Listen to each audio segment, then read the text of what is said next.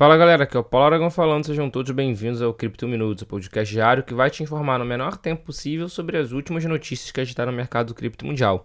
E para começar o episódio de hoje, que está recheadíssimo de notícias, uma baleia de Bitcoin manteve sua carteira inativa desde a alta histórica de 2017. Mas agora, essa baleia decidiu movimentar uma quantia impressionante. O endereço em questão, que estava dormente há quase seis anos, movimentou cerca de 2.100 bitcoins, equivalente na cotação atual a 276 milhões de reais. Essa carteira recebeu os bitcoins em 19 de outubro de 2017, quando o valor total era de aproximadamente 59 milhões de reais. Desde então, o valor cresceu exponencialmente, atingindo a marca agora de 276 milhões. A movimentação recente foi para uma nova carteira. É, quem tiver curioso, a, a, o endereço completo está lá no criptofácil.com e tá, ela é iniciada essa carteira em 1LGNP5. As motivações para tal movimentação naturalmente são desconhecidas, mas podem incluir um aumento significativo no valor do Bitcoin, mudanças nas necessidades financeiras, preocupações com a segurança na carteira ou desejo de um método de armazenamento mais seguro. Vale ressaltar que várias carteiras inativas têm se tornado ativas nos últimos meses, adicionando um elemento de mistério e excitação no mercado para saber o que, que vai acontecer. E falando do que, que vai acontecer, a rede de camada 2 do Ethereum, de Layer 2, a, a Optimism revelou a sua terceira rodada de airdrop.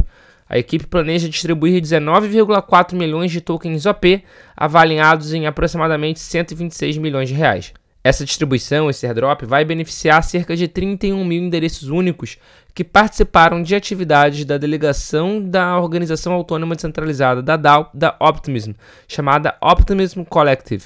A equipe da Optimism esclareceu que os tokens estão sendo enviados diretamente para os endereços que delegaram o poder de voto dos seus tokens OP entre 20 de janeiro e 20 de julho de 2023. Além disso, alertaram os usuários sobre possíveis golpes relacionados ao airdrop. O objetivo dessa distribuição, assim como das distribuições anteriores, é incentivar a participação na rede e recompensar os usuários ativos.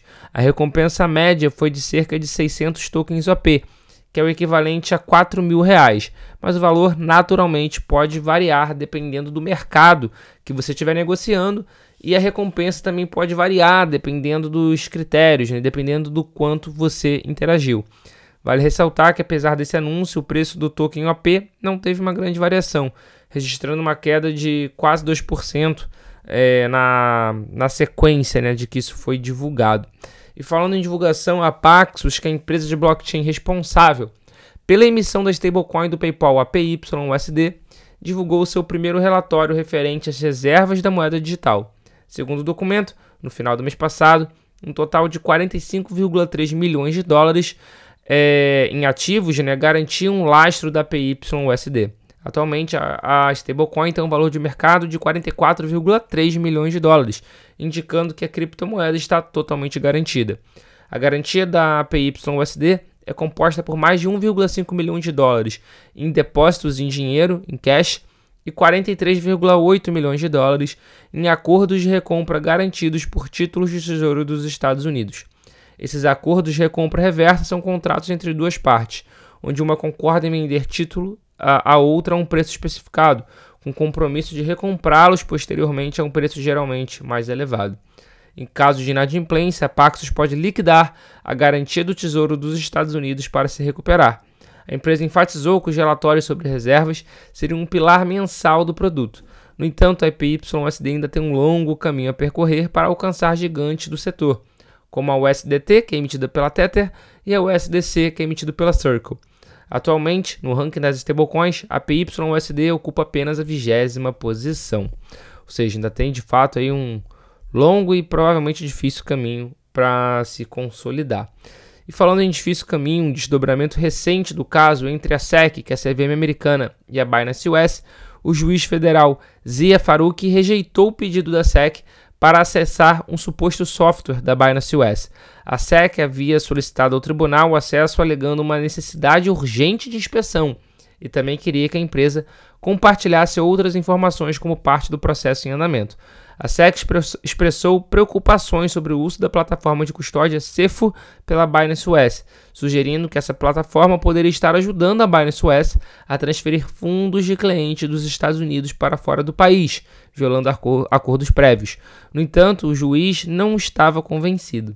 Ele acusou a SEC de realizar uma expedição de pesca e de fazer pedidos amplos de informação sem relação clara com o caso. O juiz sugeriu que a SEC deveria apresentar solicitações mais específicas e conversar com testemunhas adicionais. Vale lembrar que o caso entre a SEC e a Binance começou há cerca de três meses, quando a SEC processou a Binance US, a Binance Holdings e o fundador e atual CEO de todo o conglomerado, o CZ. E para fechar, o Cripto Minuto de hoje, ainda falando sobre SEC, o David Hirsch, que é o líder da unidade cibernética e de criptomoedas da SEC, emitiu um alerta para as exchanges de criptomoedas e projetos de DeFi. Segundo ele, novas acusações criminais semelhantes às enfrentadas por Binance e Coinbase estão a caminho. Durante o Securities Enforcement Forum Center em Chicago, o David revelou que a SEC está investigando várias empresas que realizam atividades semelhantes às da Coinbase e da Binance, ou seja, negociando ativos considerados valores imobiliários sem a devida autorização. Além de focar nas grandes exchanges, a SEC também está de olho em intermediários, distribuidores e outras entidades que operam com ativos digitais nos Estados Unidos sem cumprir as obrigações legais. David destacou que o rótulo DeFi em plataformas não impedirá a SEC de continuar suas investigações e ações. Apesar da postura firme, ele reconheceu que a SEC tem limitações, principalmente devido ao orçamento restrito. Ele mencionou que existem mais tokens no mercado do que a SEC pode rastrear diretamente, estimando que podem existir entre 20 mil a 25 mil tokens diferentes. Vale ressaltar que a SEC recentemente teve algumas derrotas em tribunais. Uma delas, que nem a gente acabou de falar, a SEC não conseguiu acessar um software que eles falam que é da Binance, esse, mas a Binance fala que é só um prestador de serviço. Recentemente também eles perderam um processo que eles moveram contra uma plataforma de DeFi, no caso a Uniswap, e a juíza falou que a plataforma era simplesmente uma intermediária, não era responsável pelo que estava acontecendo diretamente ali dentro. Além disso, a SEC também perdeu um processo contra a Grayscale, que é a, a que a Grayscale quer transformar o seu trust em um ETF de Bitcoin Spot. A SEC já tinha negado, a justiça cancelou essa decisão da SEC e mandou a SEC reconsiderar. E para finalizar a série recente de derrotas da SEC, teve também contra o token XRP da Ripple, aonde a juíza declarou que a, pelo menos naquele momento inicial, aquela venda que foi realizada não pode ser considerada security. Ou seja, que o token XRP não é security, o que é, sem sombra de dúvida, uma notícia positiva para diversos outros tokens que podem e já estavam sendo perseguidos pela SEC. Ou seja, apesar da SEC anunciar essa perseguição, talvez até uma ameaça, o mercado cripto está cada vez mais confiante contra ela. Esse foi o Cripto Minuto de hoje. Muito obrigado pela sua companhia. A gente já tem um encontro marcado aqui no episódio de amanhã. Valeu!